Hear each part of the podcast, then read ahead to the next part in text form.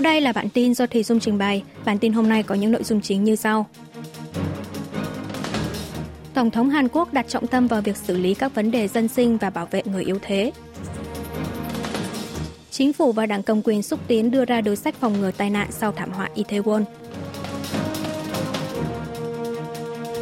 Hàn Quốc điện đàm với Israel, UAE và Jordan để bày tỏ e ngại về tình hình bất ổn tại Trung Đông.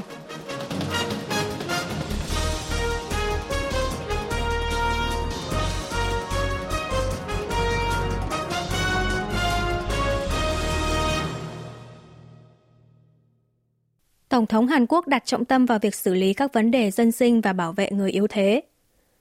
Tổng thống Hàn Quốc Yoon song yeol trong cuộc họp nội các ngày 30 tháng 10 đã nhấn mạnh vấn đề cấp bách nhất hiện nay là hồi đáp lại những tiếng gọi của người dân đang cần sự giúp đỡ và nêu quyết tâm sẽ nỗ lực thực hiện bài toán này.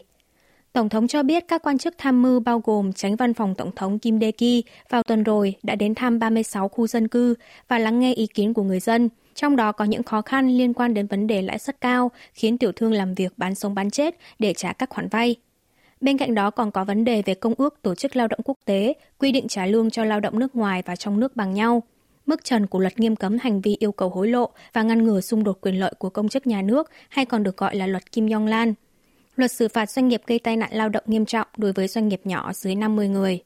Mặt khác, ông Yun cũng đưa ra lời hứa sẽ tạo điều kiện cho các doanh nghiệp vừa và nhỏ, doanh nhân trẻ được tham gia vào các phái đoàn kinh tế trong tương lai để tạo ra hệ sinh thái hợp tác giữa các tập đoàn lớn, doanh nghiệp tầm trung, doanh nghiệp vừa và nhỏ, công ty khởi nghiệp để cùng khai thác thị trường toàn cầu.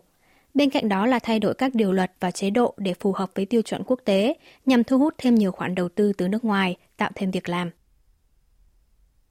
Chính phủ và đảng cầm quyền xúc tiến đưa ra đối sách phòng ngừa tai nạn sau thảm họa Itaewon. Sau một năm kể từ thảm họa dẫm đạp ở khu phố Itaewon, quận Yongsan, thủ đô Seoul, chính phủ Hàn Quốc, Văn phòng Tổng thống và Đảng cầm quyền sức mạnh quốc dân ngày 29 tháng 10 đã mở cuộc họp để đưa ra đối sách an toàn nhằm ngăn chặn xảy ra tai nạn tương tự. Trước cuộc họp, những quan chức tham gia đã tiến hành mặc niệm để tưởng nhớ các nạn nhân xấu số. Phát biểu trước cuộc họp, Thủ tướng Han Đốc-su cho biết sẽ thảo luận về tình hình xúc tiến chính sách tổng hợp, củng cố hệ thống an toàn quốc gia trong 10 tháng qua, cũng như nỗ lực hết sức để đảm bảo an toàn cho người dân bằng cách áp dụng hệ thống dự đoán nguy hiểm dựa trên dữ liệu và phòng bị trước đối với các sự kiện không có đơn vị chủ quản.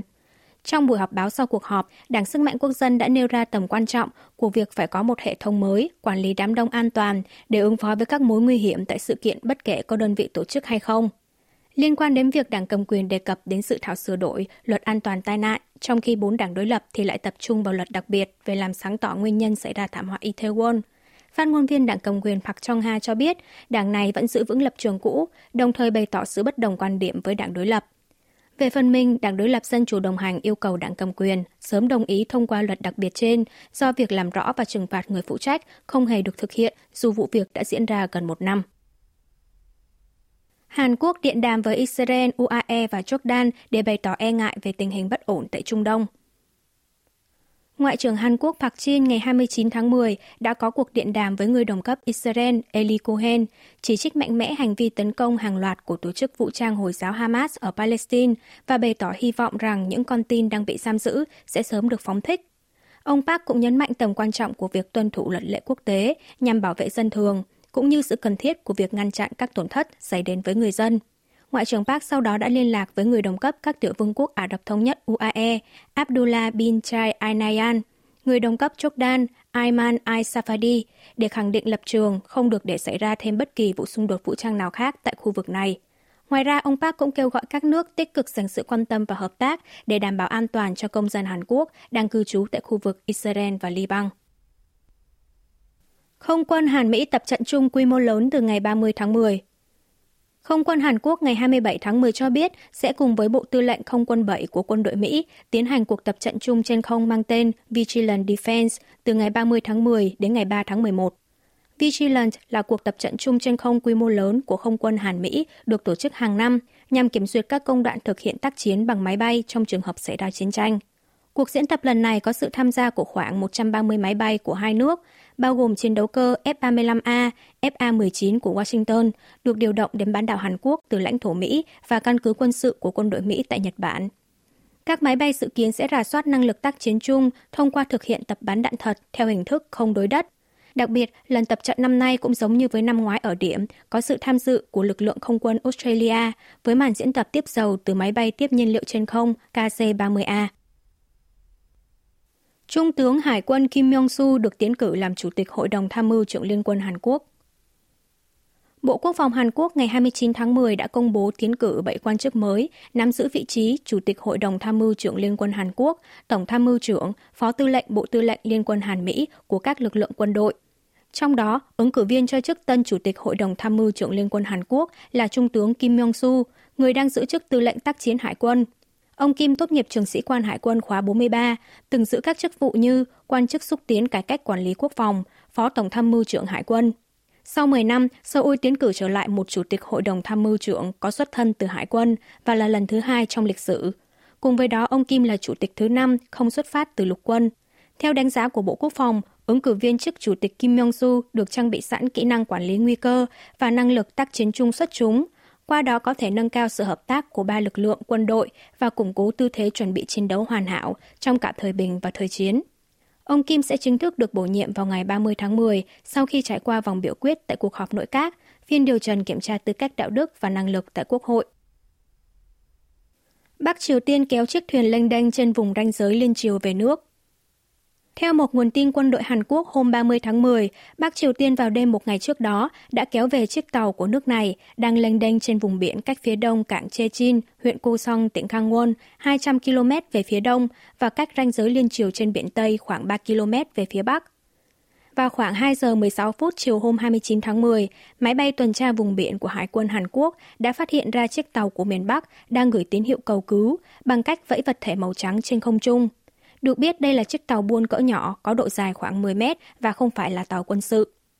Tàu cảnh vệ của Hàn Quốc đã đưa thuyền cao su vượt qua ranh giới liên triều trên biển và tiếp cận chiếc tàu buôn.